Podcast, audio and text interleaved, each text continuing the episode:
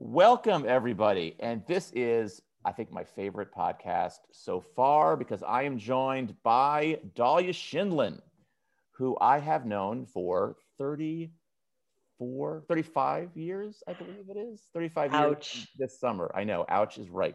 Um, as I am celebrating my 50th birthday this month, I guess I'm having a little bit of a blast from the past by talking to Dahlia today. Uh, those of you who don't haven't known Dahlia for 35 years, she is a public opinion researcher, political strategist. She's worked on eight national campaigns in Israel, where she is talking to us from today, and on campaigns in 15 other countries. And she has worked with Truth and Consequences contributor Jeremy Rosner, and she survived that experience. So you can say for the record that she is truly a remarkable individual. Uh, no, but seriously, Dahlia, thank you so much for joining me today. Always a pleasure for 35 years now. For 35, not they haven't all been pleasure 35 pleasurable 35 years. I think that's right. That's right because the years that we weren't in touch were not pleasurable. That's true. That's exactly right. That's exactly right. But Dahlia and I speak frequently. She's one of my favorite people in the entire world, and I mean that sincerely. And I'm so excited to talk to her today. So we are going to talk today about the election in Israel, which is going to be occurring on March 23rd, just uh, less than three weeks away. And if this feels like maybe you've heard this story before, this is, help me out, Dahlia, how many elections have you had since 2019? This is number four number since four. April of 2019. And let me just explain that we have not actually had a permanent government since November 2018 when the elections were called. Even the government we have now which was formed, the coalition was formed after the last, the third election cycle. Uh, this government was formed in May of 2020. It was really only ever intended to be an emergency corona government. So even this one has its wings clipped. We haven't had a stable government since November 2018. Wow, that is rather extraordinary. Um, so, can you explain? And this is a tough question to answer, but I'm going to try it anyway. Can you explain why that is happening? Why have you had so many elections in the past two years? Well, there are so many layers of why, but I think the first, uh, easiest, and most technical layer is that we have a very different kind of political system from the US, obviously. We have a parliamentary system. We have single constituency proportional representation, which means that all you have to do is cross a 3.25% electoral threshold to get into parliament. And if that sounds low, it used to be a lot lower. This is the highest it's ever been.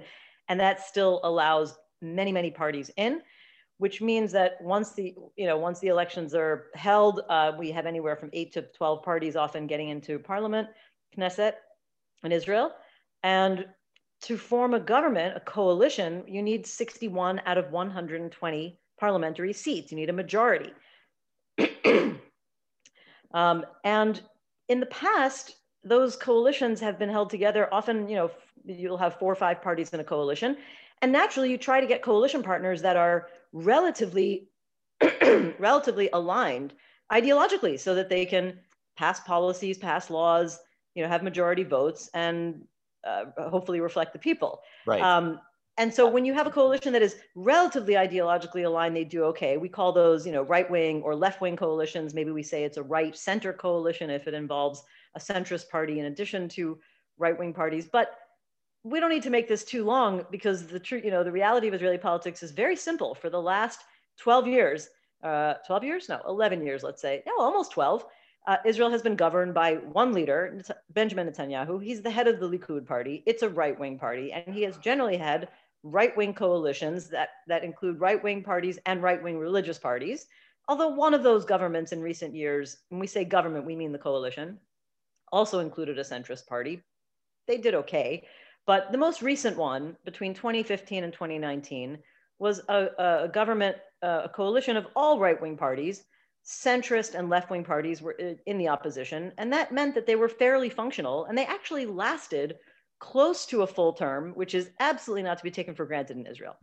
but what happened was in April of 2019, we held elections because Israel, the Israeli electorate tilts to the right, there's a you know a slim majority of right-wing voters in the entire electorate. Um, out of 120 parliamentary seats, 65 of them went to right-wing parties. You would think, snap, you've got a right-wing coalition, no problem. And that's what everybody expected to happen. But at the very last minute in the coalition negotiations, which are typically historically cutthroat in Israel, with every party bargaining for the best possible position within the coalition and the choice ministerial positions, and sometimes negotiating policies that they should be doing while in government just to get into the coalition. In that stage, after April 2019, a small party of five seats led by Avigdor Lieberman, who represents an, uh, a, a, a, declining constituency, a rather small constituency at this point of older immigrants from the former Soviet Union. He had five seats, decided not to go into the coalition with Netanyahu. Now he's a very ideologically right. So yeah, I mean that's a longer explanation, but I just want to give the numbers first. Um, he's a very small party. Five seats represents, you know, barely four percent of the voters. But without those five seats, Netanyahu only had 60 seats out of 120 not enough for that majority to pass legislation. He couldn't form the coalition. We went into a second round, and some version of that has happened every time with slight differences along the way. Now, why didn't he want to go into the coalition with Netanyahu? That is a multi-layered question too. yes, like everything. Simple answer, because there is a simple answer. No, the, in, in Israel, if you want to, if you want to know about Israeli politics, the first rule is that there are no simple answers. but the truth is, I don't want to portray, I don't want to paint a picture of some unique exceptionalism over here on Israeli politics because from my experience working in many different countries around the world, I've got a secret that I can let you and the listeners in on as an insider political consultant. Right. Politicians don't always tell the truth. Shut up. What? This I know. Groundbreaking. You can just stop right here, right? Yeah. So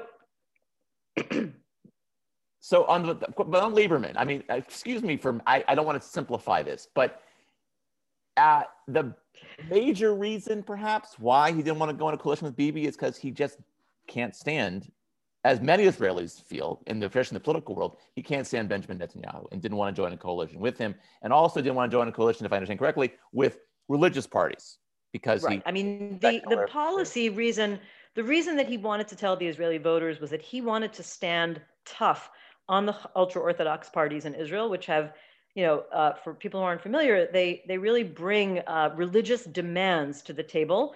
And they uh, insist that Israel become more and more of a Jewish state uh, governed by religious law if they had their way.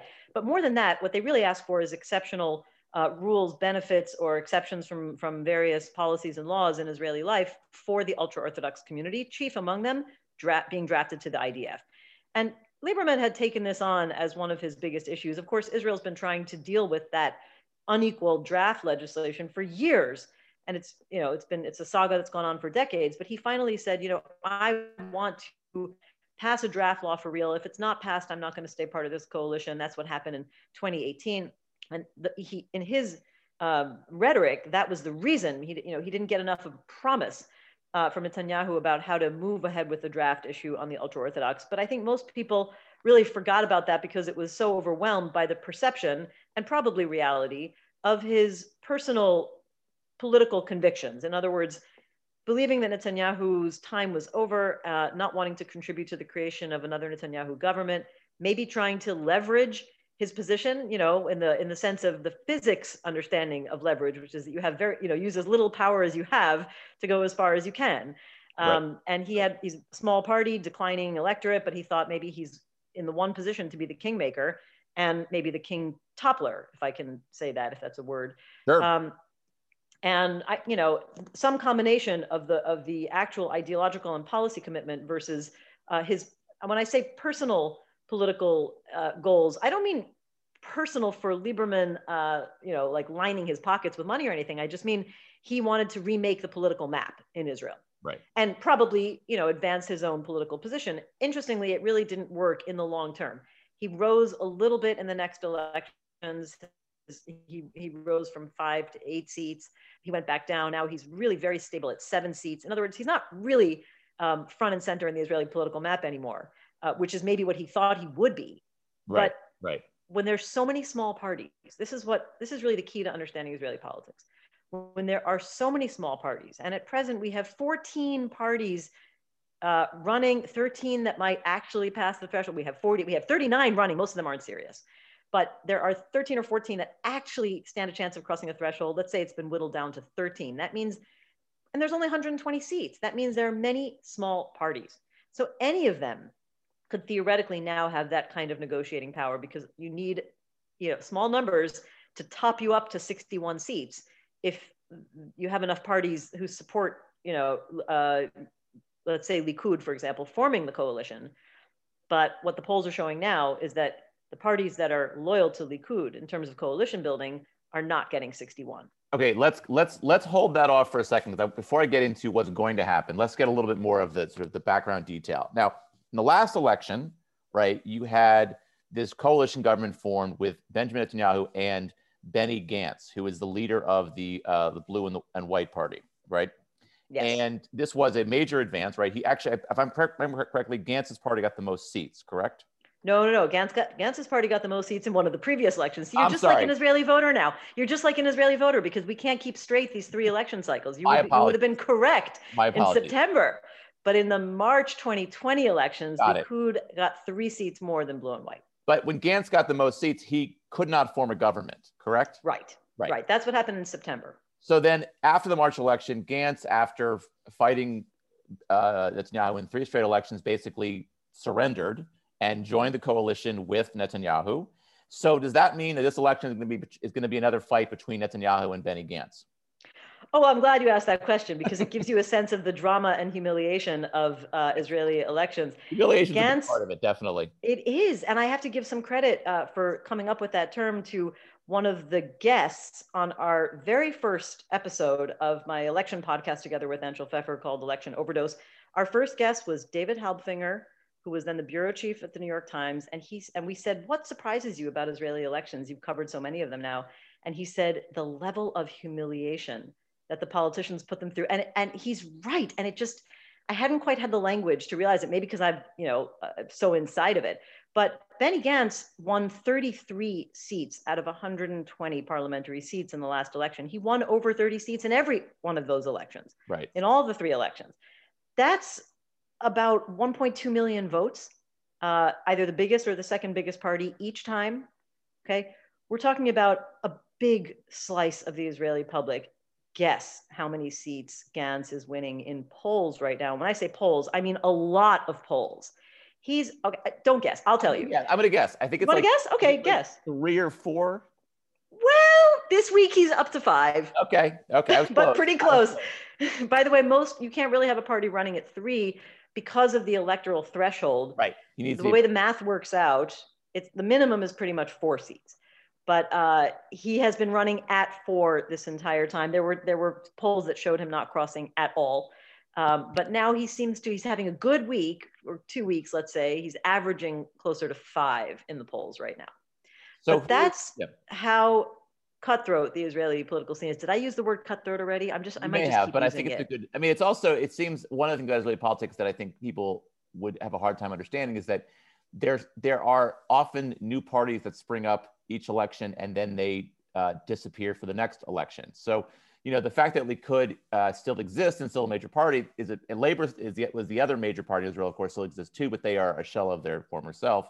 And now Likud has actually had some people break away from it as well. We can get into that in a second. But so let me ask this question. The big, the big issue is, as it seems the case in every election, is at least in the last several years, is Benjamin Netanyahu, who somehow continues to re- maintain his political power. Um, and uh, how exactly uh, is he doing that? How does he maintain his political position the way that he has the past 12 years? I mean, this really is uh, sort of an enigma, right? He's been in power for so long. He's been in power since 2009, and that was his second term because he was also, of course, in power in the mid 1990s. He is the longest serving prime minister in Israel. In that sense, in some ways, you would have thought his time was just up because, you know, in a democracy, most people don't want uh, a politician serving for that long. Let me remind people that we don't have term limits in Israel parliamentary system. If you win as leader of the party, there's no limitation on serving as prime minister. Um, but many people say he's been prime minister for too long. Even his supporters, it's gone on for too long. They even use the word freely, you know, amongst ourselves. It's like a dictatorship. So why haven't they kicked him out already? And just to add to that, of course, he's under investigation and has been indicted, and his trials are under are underway right now for corruption on three counts of corruption. So why have actually? They... We, I'm sorry, let's just step back for a second because okay, again, this is the problem of talking about Israeli politics. There are so many onions. It's like it's like peeling an onion. But as you point out, he is on trial as we speak in a court in Jerusalem for corruption. Yes. Correct? He is. He is for uh, fraud, breach of trust. Uh, I'm trying to remember how to translate the terms. Mirma, uh, bribery, fraud, and breach of trust. He's okay. got three different cases against him. And that has not really affected his his approval ratings in Israel. Oh, I mean, if you're asking that, then you're not totally clear on the level of populism that Netanyahu has kind of brought to the Israeli political scene. I mean, as you so well know from the US and other countries where we have nationalist populist leaders, among their strongest selling points to their voters is that they are being persecuted and they are victims of persecution by dark forces within the state who don't want them to be in power because they're jealous. They're old, corrupt elites who don't want uh, a leader who represents the true voice of the people. Netanyahu has absolutely capitalized on that idea. He has repeated it in various ways over the course of years, but no more so than during the last you know, two years since he was formally indicted. And as a result, not only has it not really hurt his, uh, his vote share, in fact, I think in many ways it's, it's part of why he retains his vote. Because, you know, and here's where it gets a little complicated. I think the reason why Likud his party uh, retained such a strong segment of the Israeli side. And we should say they're not only running as the top party in, in all polls, um, they're in the lead by a double seat margin. Mm. So, you know, double digits of seats, not just percentages. So they're way ahead. And uh, it's true, however, that Likud hasn't been growing since in this election cycle. They're currently polling at lower than their Knesset strength, but they still are the top party. And I think that's a combination of historic uh, reasons. Likud is a very old party. It has uh, a long-standing, you know, multiple generation uh, sort of core constituency who support them practically as a matter of identity. You know, in the way we used to ask in polls years ago, which party you know, represents your identity? We used to ask that question. We called it party ID. And there aren't too many parties you can ask that for in Israel because, as you point out, so many of them are new or gone or collapsed or were pop up parties or merged or broke up. But Likud is one of the oldest and most stable parties in the Israeli political system. So there's a historic vote for Likud. People pass it on for communities and over generations. In addition to that, Netanyahu personally has this aura. Uh, you know, many people think that the, he's irreplaceable. um, there is a term, rak Bibi, you know, only Bibi that his supporters say, which by which they mean. And I don't think it's fair to just pin this on a sort of cult of personality. I think that's uh, dismissive of voters' ability to really, you know, line up or list what they consider to be his achievements and his talents. They like the direction the country is going in. They believe that he's good on the economy. They believe he's good on foreign relations. They believe he hasn't given in to the Palestinians. They love that he speaks English well and can, you know, looks like a statesman all around the world. They think he's managed Corona relatively well. And let's face it, he uh, has undertaken you know, a, a, really an audacious vaccination campaign. He never lets us forget it. He manipulates it, you know, fairly openly and, you know, some would say shamelessly for political purposes. But the fact is, and I don't want to gloat because I take the problem of the vaccine in the US very seriously, but I've been vaccinated. Everybody I know has been vaccinated except for the anti vaxxers, and we do have them. But that's a real achievement. Israel is going to start opening up next week uh, more extensively. I think maybe too fast again, but there's lots of criticism of how he's managed it, and he and there's been you know many things have have been practically a debacle in Israel in terms of management.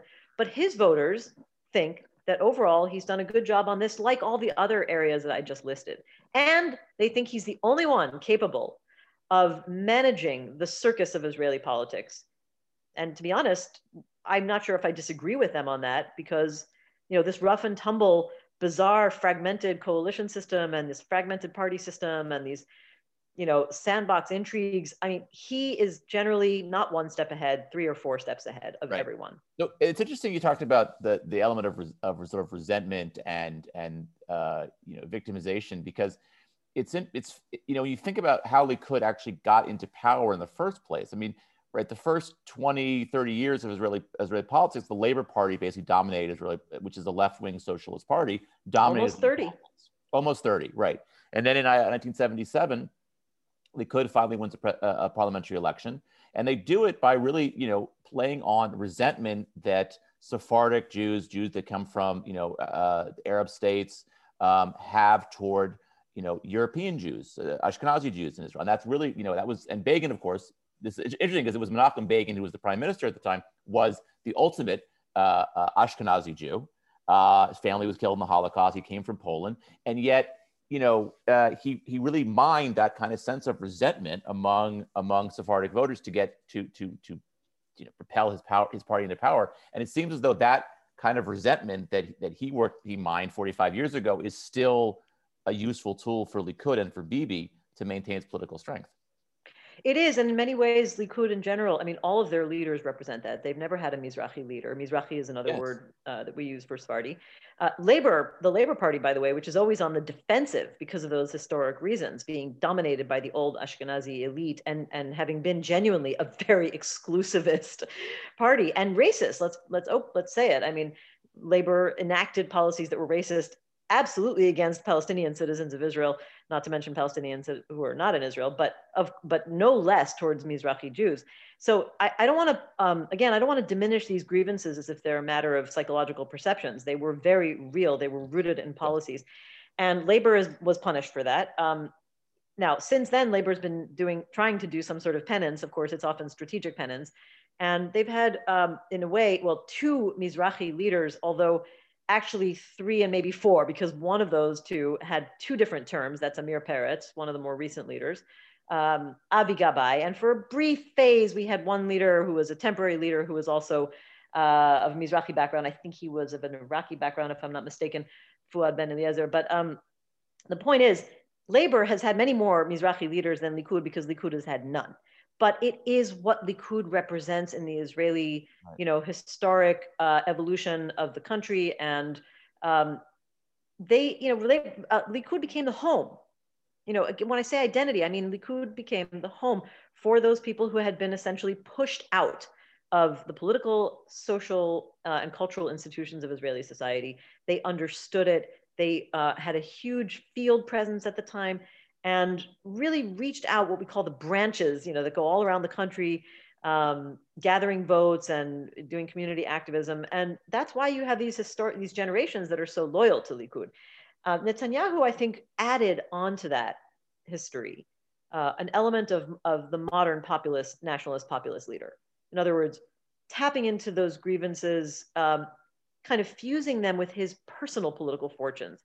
Not just saying, I represent you, but any criticism of me, Netanyahu, criticism. is just an extension of yeah. what they've been trying to do to you. Therefore, if my victory is your victory, and therefore it's much more, I mean, Begin was personalized. You know, if you read commentary from the 1970s and 80s, uh, you know, uh, political analysts were aghast at the populist style, you know, of, of Begin's speeches, but Netanyahu made it personal populism. It's about him. If he gets criticized, it's criticism against them. If he goes down in the elections, it's them trying to run over the will of the people. So I do think that adds another dimension. To it. Plus, he sees everything. One more point: he sees everything in terms of us and the enemy. So that's another classic, you know, uh, page from the populist playbook. Yeah, and it's so similar to to what you see in America with the Republican Party, right? I mean, you have a Republican Party dominated by people, for the most part, I think of like Josh Hawley and Ted Cruz, who went to Ivy League schools, went to Harvard, went to Yale, went to Princeton. Uh, Donald Trump went to Penn.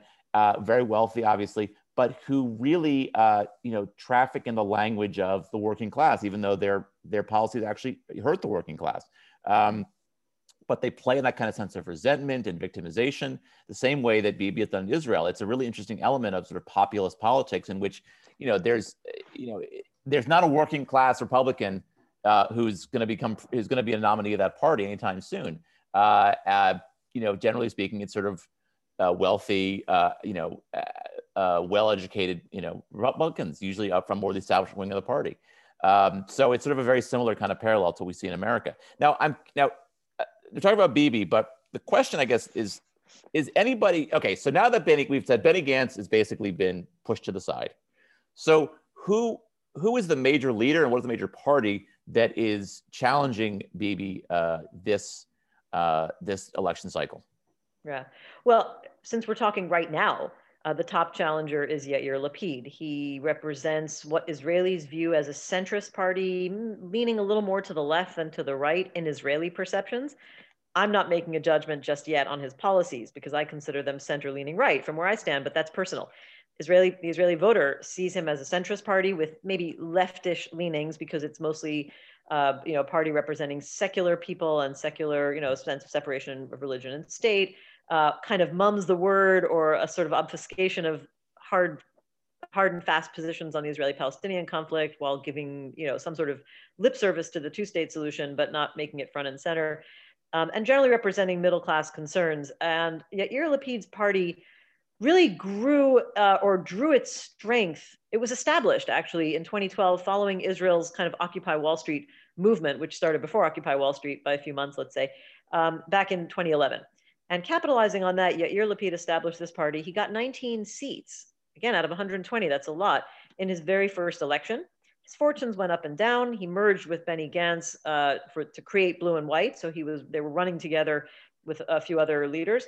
And then when Blue and White went into the coalition uh, with Netanyahu, they broke up again. And Yesh Atid is now basically taking all of those votes that were previous, previously Blue and White voters, um, are mostly going to Yair Lapid's party. He's currently polling at well, 18, 19 seats roughly, which makes which puts him in second place behind Likud by about 10 seats on average. I will say that tonight, hot off the press, as we're talking, I did see the first poll uh, from from our uh, public broadcaster on Channel 10. Uh, sorry, channel channel one, or now it's called channel 11. Doesn't matter. It's channel 11. Um, okay.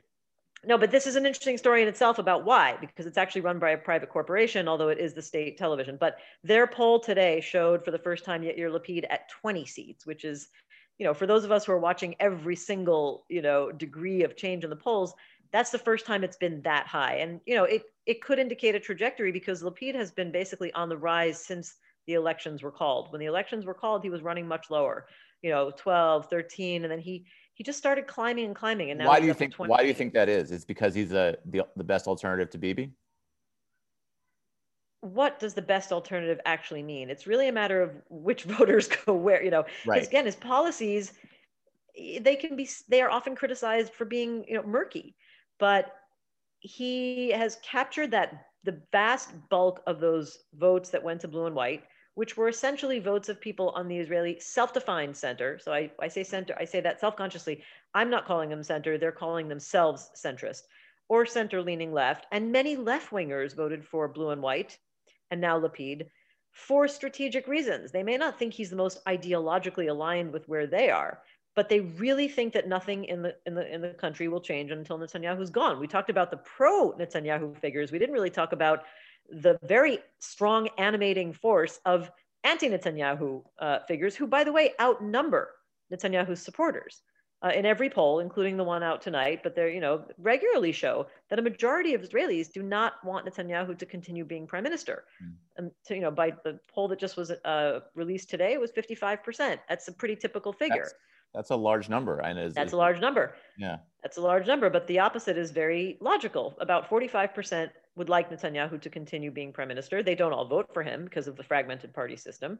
He gets about Netanyahu gets about 25 to 29 percent of the vote, but he always gets between 40 and 44 or 5 percent approval rating uh, in general before Corona. Now that number may sound familiar to American listeners who were following President Trump's ratings. Right. Very similar.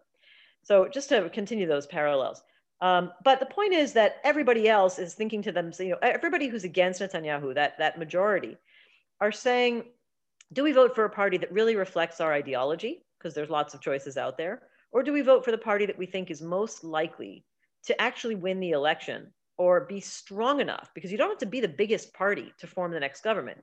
You, are the, you need to be the party that has the greatest number of other parties recommending you to lead the coalition. So I th- see you shaking your head. I know it's it, it is complicated, but for example, just to illustrate, if Lapid gets 20 seats, he's certainly not going to be the biggest party. Netanyahu right. will get 29 or 30 or maybe even a surprise above 30, which is what happened in the other cycles.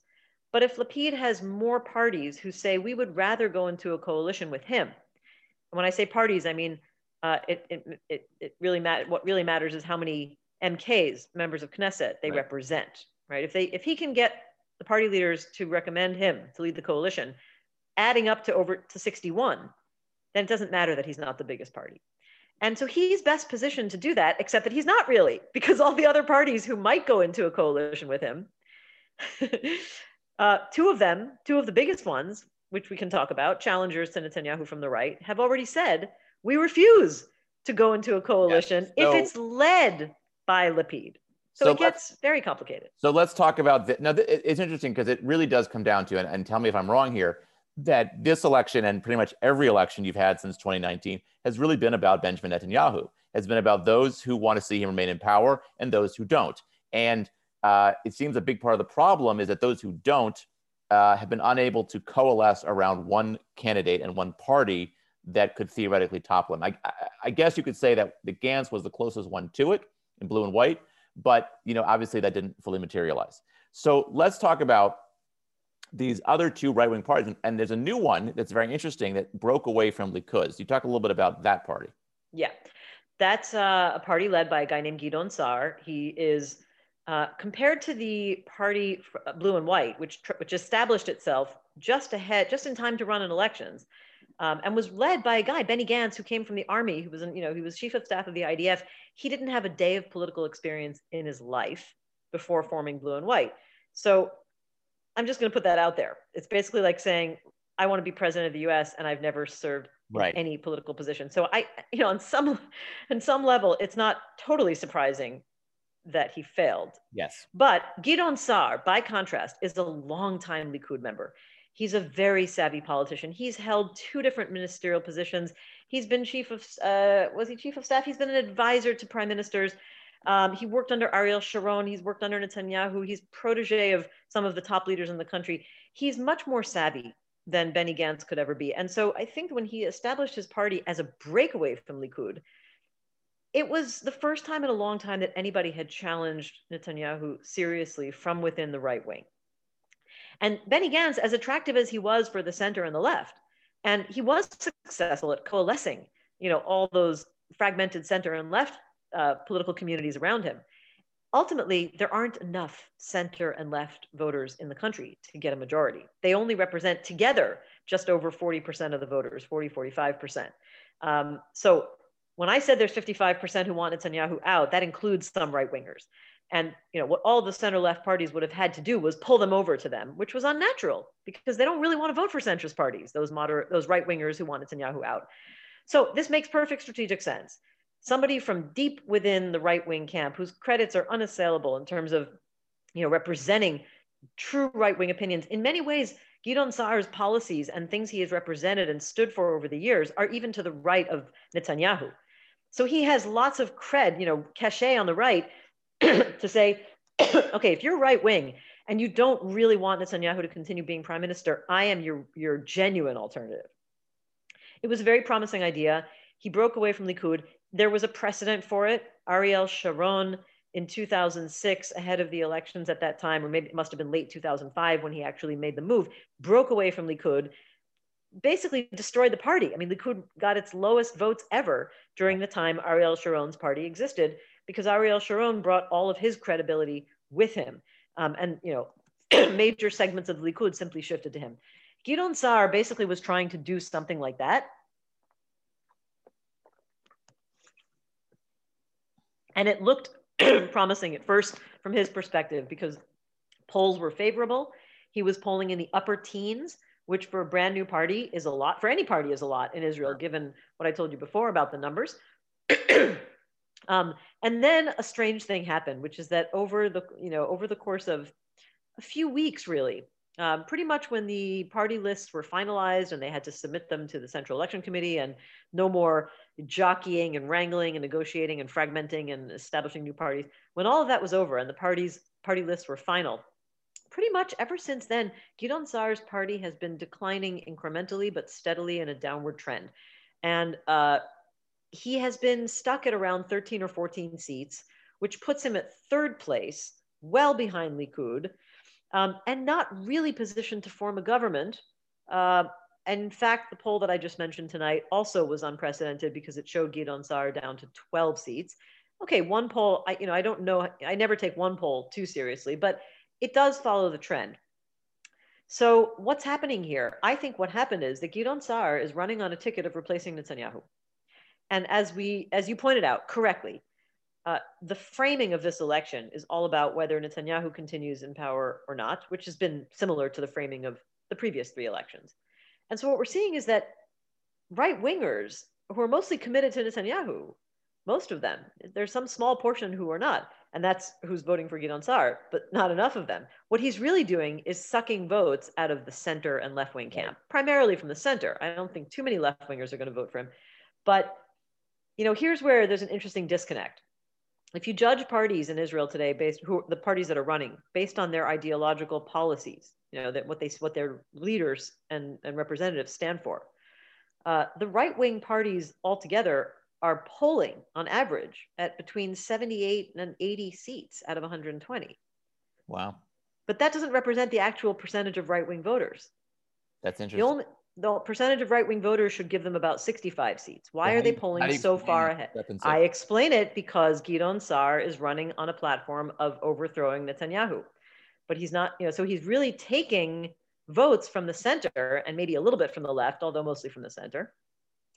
Um, and those few, you know, few right wing votes. But the point is, people whose personal ideology is more centrist, at least when they define themselves in surveys, they're voting for far right wing parties because they, re- they, they are so committed to getting Netanyahu out and they have decided strategically that voting for a right wing party doesn't reflect their ideology, but that they have to get Netanyahu out but eh, but by your argument, so basically they, have pulled Sa'ar into the anti-Netanyahu camp. But by voting for Sa'ar and not voting for say Lapid or some other center center center left party, they are actually helping Netanyahu.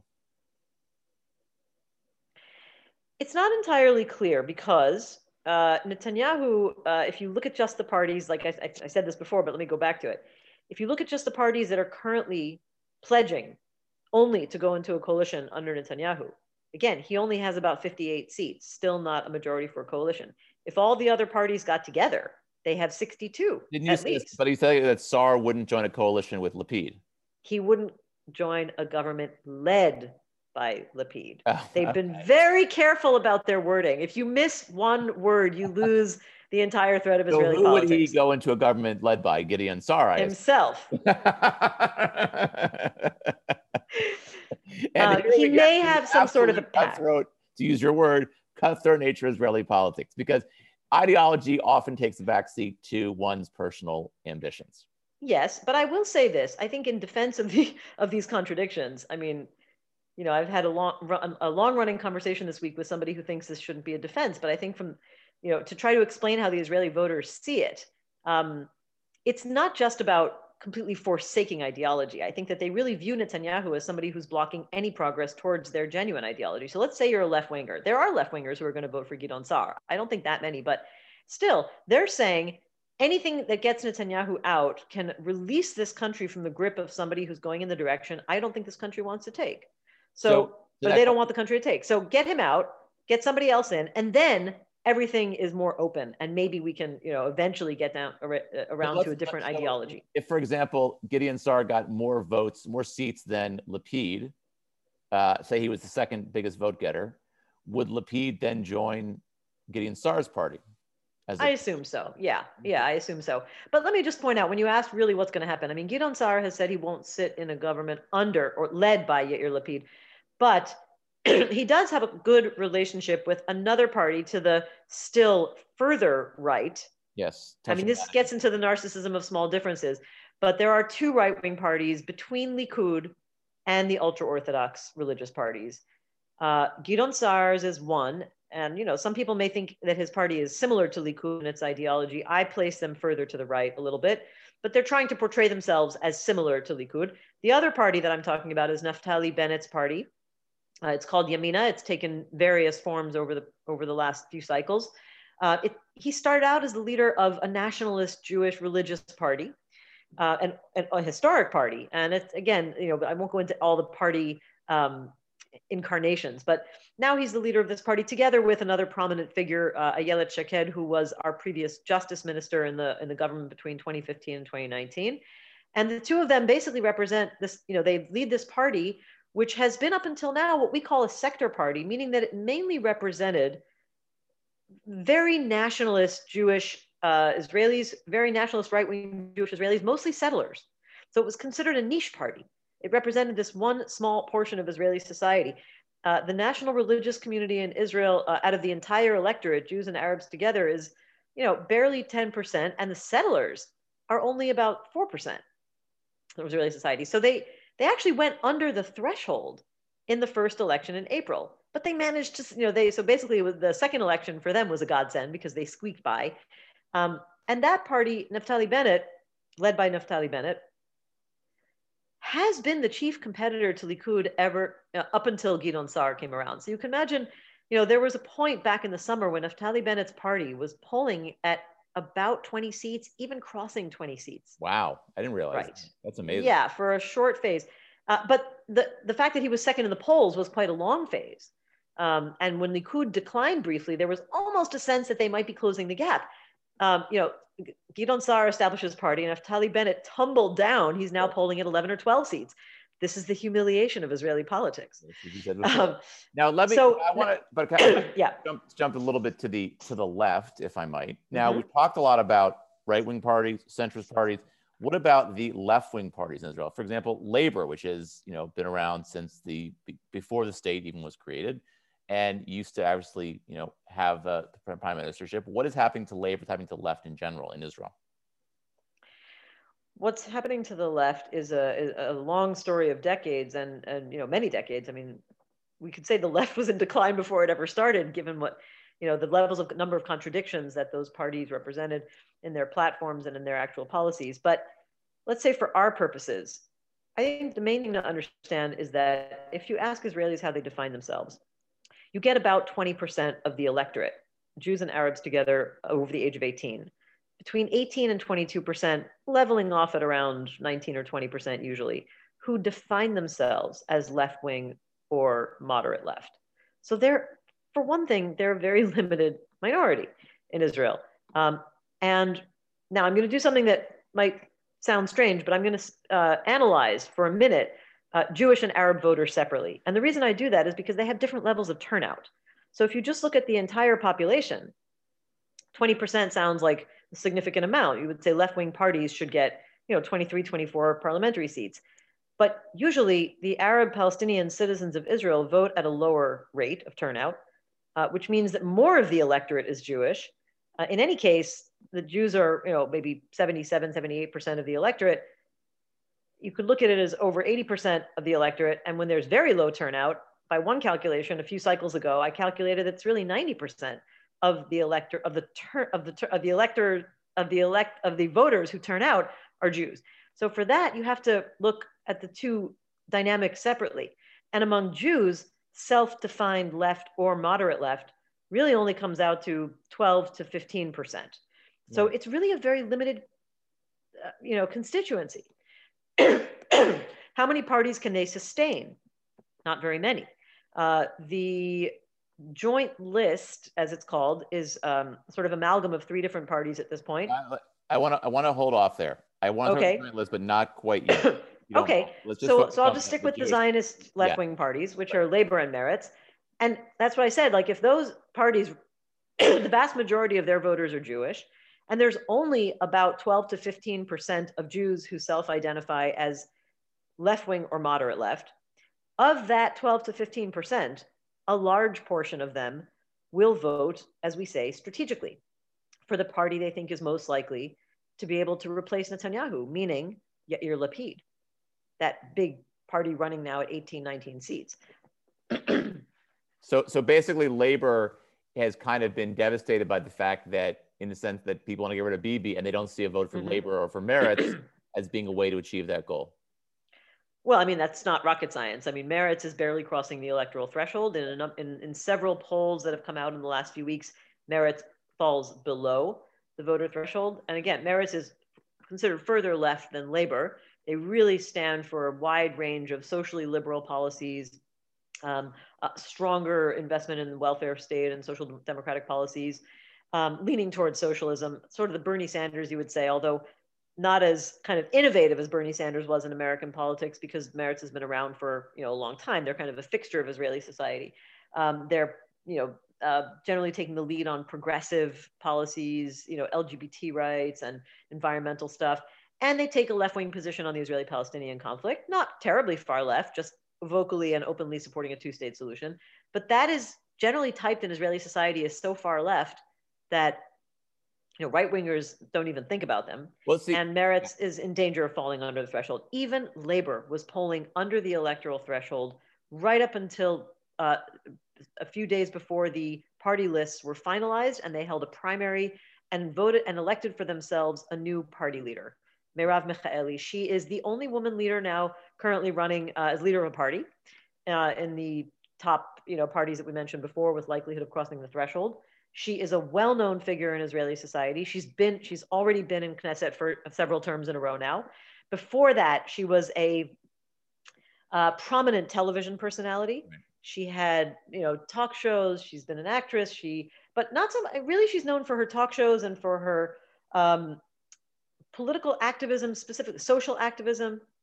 So, but let me. But okay, I, I, I mean, I, I actually, I think she's a very actually impressive individual, interesting, interesting candidate. But I, I think what thing you mentioned that I want to just touch on for a second is that I think one thing that many, a lot of American Jews or American listeners, or Americans interested in the Israeli politics may not understand is that the, the, Palestinian conflict, which is how they tend to view Israel, that's the sort of the prism which they view Israel, is not really an issue in this campaign and hasn't been for a long time. Mm-hmm. Yet, however, the party like Meretz or like Labor is defined negatively and impacted, I'd say negatively, by the fact that they are seen as a party that is supportive of a two state solution. Is that absolutely correct? What's going on here?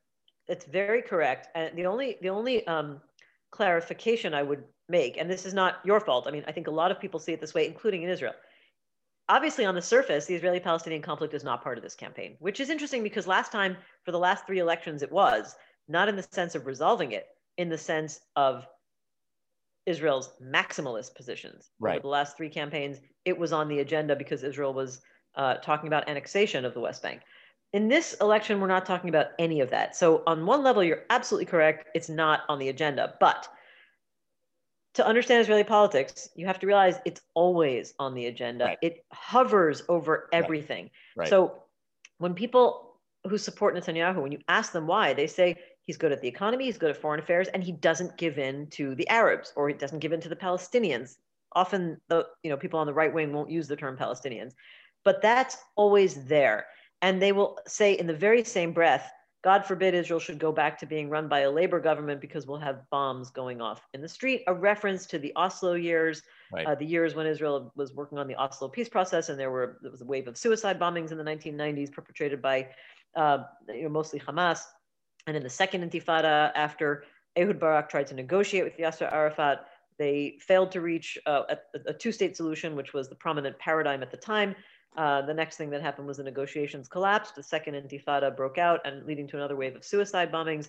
Israelis blame two figures for that. They blame the Palestinians at large, and they blame labor governments, and right. by extension, the entire Israeli left and anybody who prominently supports a two-state solution. So, you know, as somebody who's worked on labor campaigns and on campaigns for Meretz, you know, in some ways, or, or for voters beyond a certain position in the center, if they're even, you know, a, a, a, you know, millimeter to the right of center, you can't penetrate that image. The only thing they see is left equals giving into Palestinians and Palestinians are responsible for terrorism. That's what left wing leadership does. The campaign, they are impervious to any campaign messages. So the left-wing parties are, are, you know, are left to target a very, very limited uh, segment of the Israeli public that's even open to hearing what they have to say, yeah, or even you know, open to, remind, to remembering what they've done in Knesset as legislators. It's it's interesting, you know, you bring this up because I, I always try to explain this to Americans who don't have a deep understanding of Israeli politics. Both, you know, I, it's funny because we talk about Netanyahu, and I remember back in 1999 when he lost um, election to Ehud Barak, and he lost decisively you remember, I worked on that campaign. It was my first campaign. But I remember talking winning campaign. I worked on the winning campaign. Uh yes, right. And and it was that was I believe still when they had briefly had the period where you had direct election for prime minister. Yes. Mm-hmm. And um, I remember talking to a friend uh, that night. I was at the East Village in, in New York, and saying, "Well, Bibi's done, right? This is an indication that Israelis want, you know, peace, um, and they want a, a resolution to the conflict." Um, and I think that's not totally inaccurate. And yet we see now, and, and what's happened in sort of, I guess, 20 years since then is they've gone against that. And I think, I mean, a big part of it is, and you referenced this earlier, was the second intifada. And I always try to explain to people like who don't understand Israeli politics that like that was a decisive moment in Arab Israel in the in the, in the conflict between Israelis and Palestinians. And and you know whether it's true or not, I, I, know so many Israelis who will say to me that was the point when they gave up on peace with the Palestinians because they, sure. they, they decided that they made all these concessions, they tried to make peace, and the response was that basically, you know, a, almost constant barrage for months and and months of years, actually years. years. You're, you're right. Several, I'm sorry. Several years. It was basically 2000, late 2000, 2001, 2002 through 2003. There was, right. uh, you know, that was those were the peak years of suicide bombings. And let me tell you, I lived here throughout that time. It was a terrible time. I will also say that Israelis only ever see the Israeli side of it. I mean, there's no good, there, there's no other side of suicide bombing. Let me get that straight or any violence as far as I'm concerned. But in terms of the political dynamics that led to the failure of those negotiations, that's what we have to realize. Israelis only ever saw the Israeli side of it, which is natural because they're hearing from their leaders and they certainly don't understand anything about how Palestinians live. And we're living first before the Oslo agreements and ironically and tragically um, after the Oslo agreements. What most Israelis don't realize is that the Oslo agreements made life worse for Palestinians on many in many levels. Maybe it gave them hope that they would one day have a state, but their their material conditions declined pretty quickly because of the uh, permit regime, the limitations on movement, breaking up the West Bank into three, into different sections where they had different uh, permission of where they could go or not go within the West Bank, uh, limited economic opportunities, the Paris Protocol. There are many reasons why their uh, their economy and their material circumstances declined. Um, they maybe had this hope that they would eventually get to a state and have self-determination, but the Palestinian Authority, as it was created, was highly circumscribed. So many felt that they were basically being run by an authority that quickly became corrupt uh, because it didn't have real power. So it, you know, fed off of corruption, um, and we're just waiting to achieve independent statehood for the seven years between 1993 and 2000, only to see Israelis say, sure, let's negotiate again. Uh, those negotiations, I, and I'm really just trying to show the other side of the picture that many people sure. may not know, which is that sure. from the Israeli perspective, they offered everything and the Palestinians rejected it. From the Palestinians' perspective, right, the offer looked a lot to them like an ongoing set of you know restricted, circumscribed, semi-autonomous, not really independent um, you know, final status, which would be permanent. Um, and that also, you know, dashed many of their symbolic hopes in terms of the right of return issue. And I'm not really here to judge it, but I do think that it's worth understanding Israelis only saw the Intifada. Yes, uh, of course. And I, I think, uh, you know, but I, I, make the point only just to, to, point out that you had a period after 93. Um, it, actually, you could argue even including the 92 election uh, when, when Yitzhak Rabin was elected, uh, up until about 99, 2000, in which you had a pretty strong, reasonably reasonable consensus in the country in support of two-state solution, support of resolution with the Palestinians, and in which, uh, you know, uh, the Hamas's uh, efforts to, to derail negotiations uh, succeeded in part because they alienated Israelis, but also gave power to right-wing leaders like Benjamin Netanyahu. And you know, we talk about. I mean, I I think back about Israeli politics and I think about the 1996 election in Israel, which is maybe the decisive moment when um, Shimon Peres running after the assassination of Yitzhak Rabin, you know, narrowly lost re-election, uh, election, um, election, against, yeah, election against um, Netanyahu, and in large part because there had been a wave of bombings uh, in Israel beforehand, and Bibi, you know, Netanyahu ran against, ran on this idea of fighting security, and that when that moment was lost, uh, and in which the, the, peace process kind of fell apart uh, in the years in which Netanyahu was in power, that it was hard to put the pieces back together again. And, and you know, people talk about now a two-state solution. It's just hard to. I think the level of distrust is so great, and there is such there is really no political upside for Israeli political leader to push forward on uh, talk to the Palestinians because there really, as, as you point out, there's not a real consensus or real support for it in Israel right now. In the abstract, there's support for it, but specifically, there really isn't support for it. Okay, let me bring out some of my public opinion uh, wonkiness on this stuff. Uh, it, it, it is a little bit of it, it's it's it's not entirely accurate to say there was a reasonable consensus over the two-state solution because Israeli pollsters didn't test the idea of a two-state That's solution. true. That's a good point. In Yes. that form, even until about 2001 or right. two. I mean, it, oh, the, the, the term itself, and the term is important because it's a concept, really only penetrated Israeli consciousness after the Camp David negotiations in 2000. Before that, there were surveys asking about the establishment of a Palestinian state, not in the sense of a two state solution, but still a valid indicator. And they did rise over the course of the 1990s, but only starting from 1993. Up until 1993, it was a minority, a small minority, 20, 25%, maybe 29%. After the Oslo Accords, you're absolutely correct that the support started to rise over the course of the 1990s. Um, a majority, it was never a big majority. It, it, it rose to over the 50% mark, barely. And then when we started testing the two state solution uh, as a concept, that kind of climbed higher over the course of the 2000s, even by the way, remaining a majority during the second intifada on the Israeli side. But that, I see, I would call that a window. Why do I say that? Because by 2010, right now, if you look at the data from 2010 to now, you know, 11 years later, it's been on an increment, steady incremental decline on both sides, by the way, on the Israeli side and the Palestinian side. Never mind that what Israelis and Palestinians mean by a two state solution is quite different. So Quite you can say Israelis had a general consensus for a two state solution under the terms that were acceptable to Right. Israelis. And if you I go into said, those in the terms, In the abstract, they support two-state solution. no, I, I want to make it clear. There were also very detailed versions of a two state solution that reached a majority of support for Israelis, barely, barely. Because the moment you talk about dividing Jerusalem and any sort of compromise on right of return, that majority could only ever be had with, first of all, Jewish and Arab society together, because the Jewish majority was never really there, even though it came close.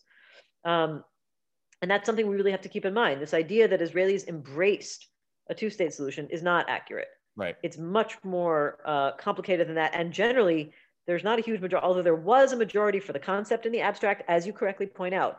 But it was, I call it, you know, a 10 or 12 or 13 year window, because from 2010 onward, it has been declining. It was still a majority up until about two years ago in my polling, together with my Palestinian colleague Khalil Shikaki.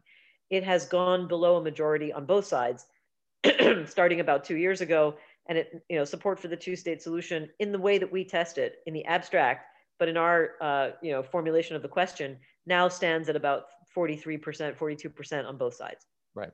So we need to finish up. We've been talking for a long time. So I want to ask you one quick question though, because this has been intriguing to me. Um, and we didn't touch on the on the joint list and the Arab parties, which is actually a pretty major feature of Israeli politics. But maybe maybe for the next conversation, we'll talk about that. Um, I wanted to. You raised something in one of your your podcasts, and by the way, I recommend everybody to listen to uh, Dahlia and and Anshel's pod. Tell me again the name. election overdose Election overdose. I will, I will put it in the uh, in the in the uh, uh, show notes Yes, thank you. Um, so one thing you mentioned is that there have been uh, Ameri- Israel has imported some elements of is of American campaigns into Israel, but not the good parts.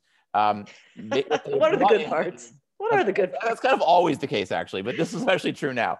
Um, that there's been this talk about voter conspiracies and voter fraud. They basically brought some of the right wing conspiracy theories that the right has glommed onto in the US into Israel. Can you talk a little bit about how that's unfolding in Israel? Yeah i will let me just say though uh, uh, israel's been importing american campaign Yes. elements for decades Decades, going since back the to 19 70s. even going back to the 1960s even the first Oh, american okay. consultant nobody remembers that person's name but there's evidence uh, but really mostly from the early 80s Right. or mid 80s and onwards and of course we were all part of that because i worked with my great mentor stan greenberg who uh, on the 1999 campaign arthur finkelstein worked here for netanyahu in 1996 and in later years for other people uh, in the israeli political system so there's many elements about israeli campaigns that are drawn from America directly or indirectly. Um, and I say that because I do think that's part of the story. In other words, this question about voter fraud has really never been an issue in Israeli elections. You know, like every democracy, we have poll watchers, we have, um, you know, a sort of committee at every poll with uh, people who represent all the different parties or whoever signs up for that for any given ballot station. You know, we have we have very strong electoral. We have we have a strong electoral institution. We have high turnout. Uh, we've never had an election that was seriously challenged, or we've never seen any evidence of extensive fraud. Again, there are always anecdotes of particular problems in any one ballot station, but that's normal in every democracy. What we saw in, um, I believe it was the April elections, the first, the, April. the April election in 2019, 2019 was the first time um, accusations coming naturally from the right about fraud in the Arab community, but they didn't actually, you know, build up any serious accusations. What they did was go around to some of the polling stations where Palestinian Arab citizens of Israel vote and just stick cameras in them, which was ruled by the Central Election Committee to be against electoral regulations. And that generated uh, a huge controversy because what it really, uh, what, what it was understood to mean was basically a matter of voter intimidation. Why is that so intimidating? Well, first of all, nobody likes to have a camera stuck in their in their private voting booth. Right. Uh, but even more so, when you come from a population that was living under a military government until 1966. Now that sounds like a long time ago, but as we we all know, collective memory is passed down. The, the Arab Palestinian population in Israel, Israeli, especially in the Arab-Israeli conflict. Absolutely. Uh, you know, the one of the major features of living under military rule is surveillance. And you know, the idea of putting cameras in ballot stations was seen as a voter intimidation uh, method. So there was some controversy, but that was just apparently practice for what we're seeing now. And I think what we're seeing now is absolutely inspired by, you know, the I'm gonna I'm gonna use this word advisedly, the cult of Trump. And I say that by contrast to Israeli politics, I don't really think we're looking at a cult like support for Netanyahu. Some people disagree with me, but I do think there's a stronger argument to be made that Trumpism became a cult largely because they support fictional narratives that uh, you know of an imaginary realm of, of reality. Yeah. Yeah. And so the fraud the fraud uh, accusation in the us was always how to say it fraudulent.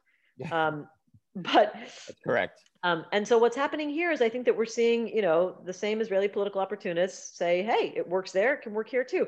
And you know it's not it shouldn't be a surprise that the group that has been uh, promoting this narrative that there may be fraud and that you know kind of priming trying to prime the public just the way trump tried to prime the public in the us um, is a far right not just nationalist group but i call them proto-fascist and the reason i say that again i use that term very advisedly i am i will also reveal that i'm a political scientist as well right. i do have a phd in political science and i don't say that word lightly this is an organization that's not just right wing in terms of you know greater israel or supporting settlements but they're right wing in terms of policing the discourse in Israel. They have been going around to universities over the years trying to yeah. trap, you know, uh, uh, academics they think are too left wing, um, trying to raise, you know, have student trying to train students to, you know, film their lecturers to catch them in in some sort of unruly political um, content. And so they can then you know try to go after them. They publish lists of undesirable academics. I'm proud to say i was on one of those lists. of intimidation that you're saying? Exactly.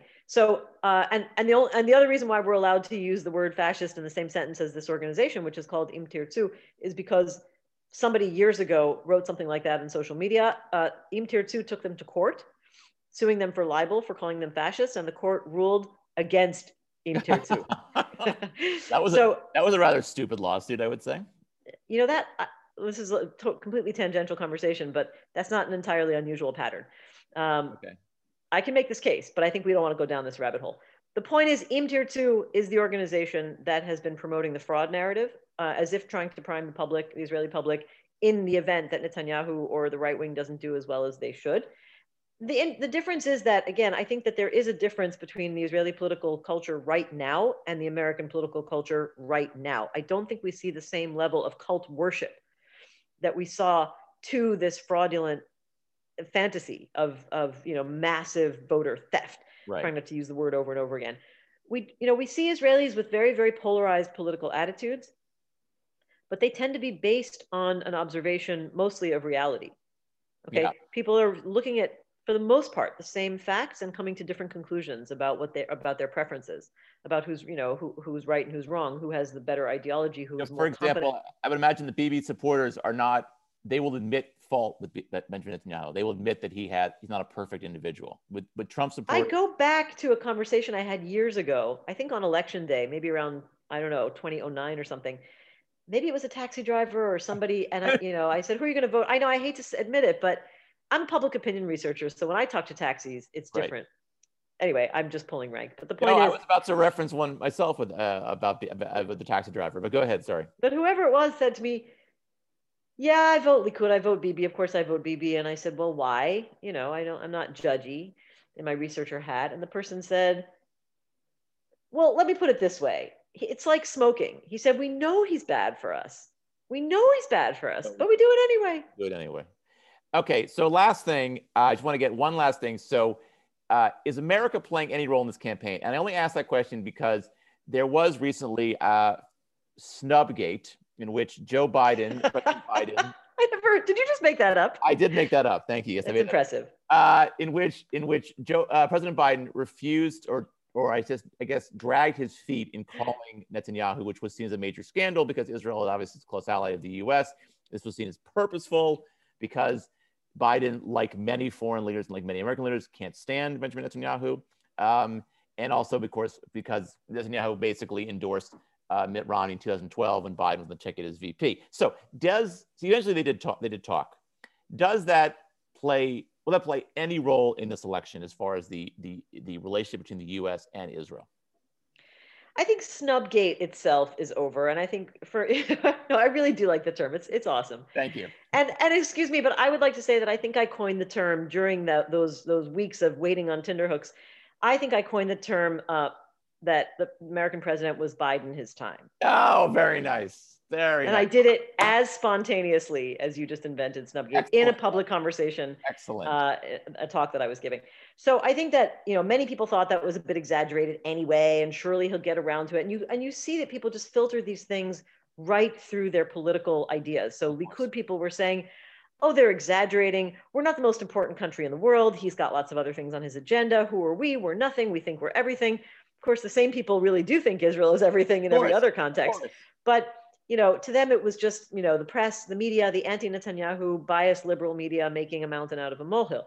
Um, and for the other side of the map, you know, the, the more the centrists, the the left wingers, the ones who want Netanyahu out, you know, I think that they're just despairing. They thought, okay, yeah, he's not calling, but it's not going to change anything, and they're probably right. However, there's a bigger context, and the bigger context is that everybody knows that Netanyahu, you know, when you say Biden uh, maybe is angry or resentful or something, or annoyed at Netanyahu, I mean, it wasn't just about Netanyahu coming in uh, on the side of Romney. It was about Netanyahu's unrelenting oh, yes. war on the presidency of Barack Obama. I mean, you have to realize from an Israeli perspective, every single day for eight years, it was biblical in its proportions.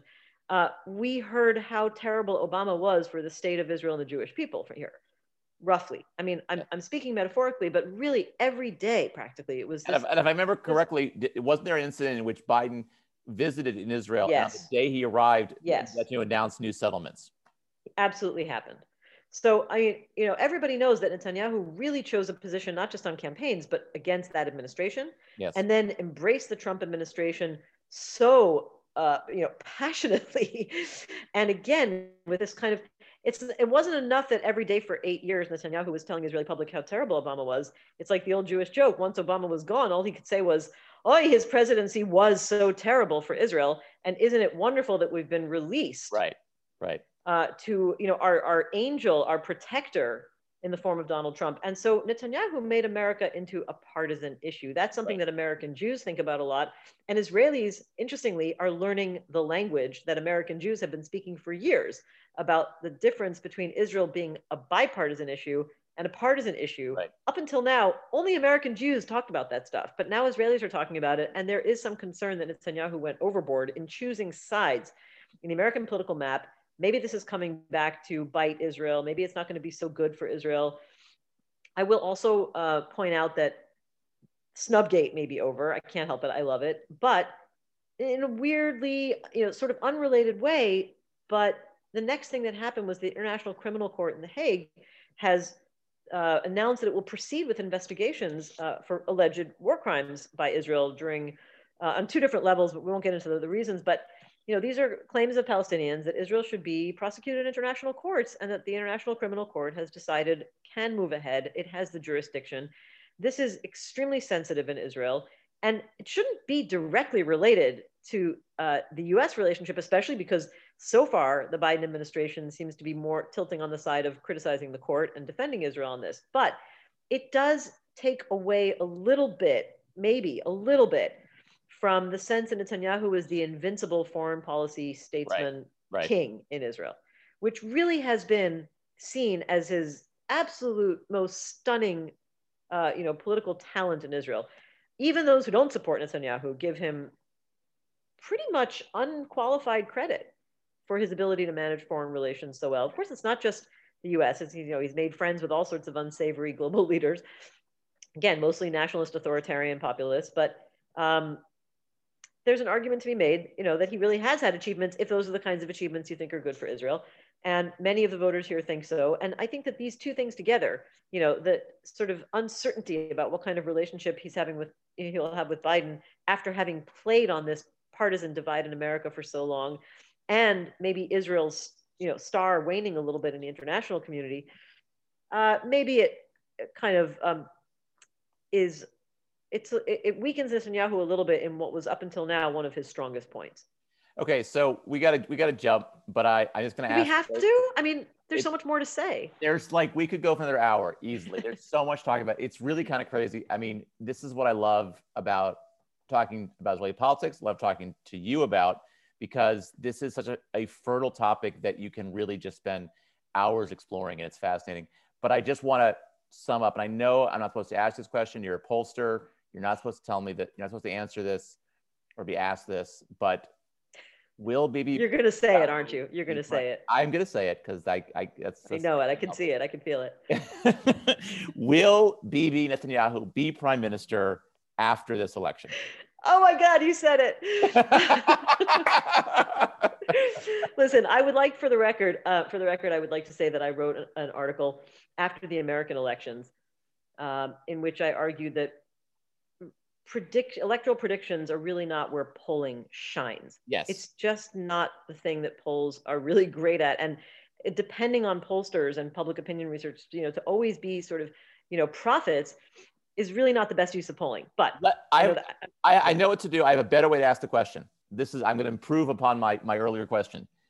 Do you expect the results of this election to be demonstratively different? Qual, I should say qualitatively different than the last no, uh, I, I know what you're saying. Listen, I'm not trying to get out of answering the question. Will it be much different than the last three elections? From everything we're seeing, now that I said polls aren't so predictive, when they're as when there's such overwhelming evidence of the trends, you know, the, where, the way things are going in terms of the coalition breakdown, um, we're not talking about a question of, well, I, I should be a little more cautious because small shifts can make a difference in this point. Right. But so far, the electoral dynamics in terms of Netanyahu led coalitions versus coalitions against Netanyahu is showing absolutely no change. Right. From the previous three elections. Yeah. So that doesn't mean we won't see a different outcome. And that has to do with the vagaries of the Israeli political system. The voters are not changing their minds on the issue of Netanyahu versus not Netanyahu. We're seeing the same breakdown of parties. However, what can change is the decision of any one of three or four men yeah. Those party leaders in the parties we mentioned before, you know, Likud, led by Netanyahu, Gideon Sa'ar, the breakaway party from Likud, Naftali Bennett, the further right party, or Yair Lapid, what those men decide, and then some of the smaller parties like Avigdor Lieberman, um, and you know, Merav Michaeli at the head of Labor, but I don't think Labor is going to be in the position to be a kingmaker. Right that's where we can't predict. Pollsters, I think I feel pretty confident saying Likud is going to come in the biggest party, right? Because it's you know there, there's no margin of error that can account for it. Is an open question, right? But because of the coalition negotiating system, what those people decide to do after the election is a lot more meaningful than the voters. Only because the voters have been very consistent this whole time in breaking themselves down according to whether they want Netanyahu to lead the next government or the non-Netanyahu coalition. Now, what I'm not going to ask you because it will take another hour, but what I would love to also know is what happens if Bibi is found guilty in his trial. It's going to take that, much longer. It's going to take way longer than this election cycle. Yeah, right. But let's say let's say he wins and they found guilty. I mean, we won't. It's going to take much now. longer than that. It could take longer than that. That's true. These things can take forever. Well, listen, that's a whole other conversation. And maybe what we'll do is after 23rd, we'll have you come back on. And we'll, we'll maybe we'll do a little shorter conversation. We'll talk about what actually happened. But I feel like we have a good sense, maybe, I hate to say it, of what is going to happen.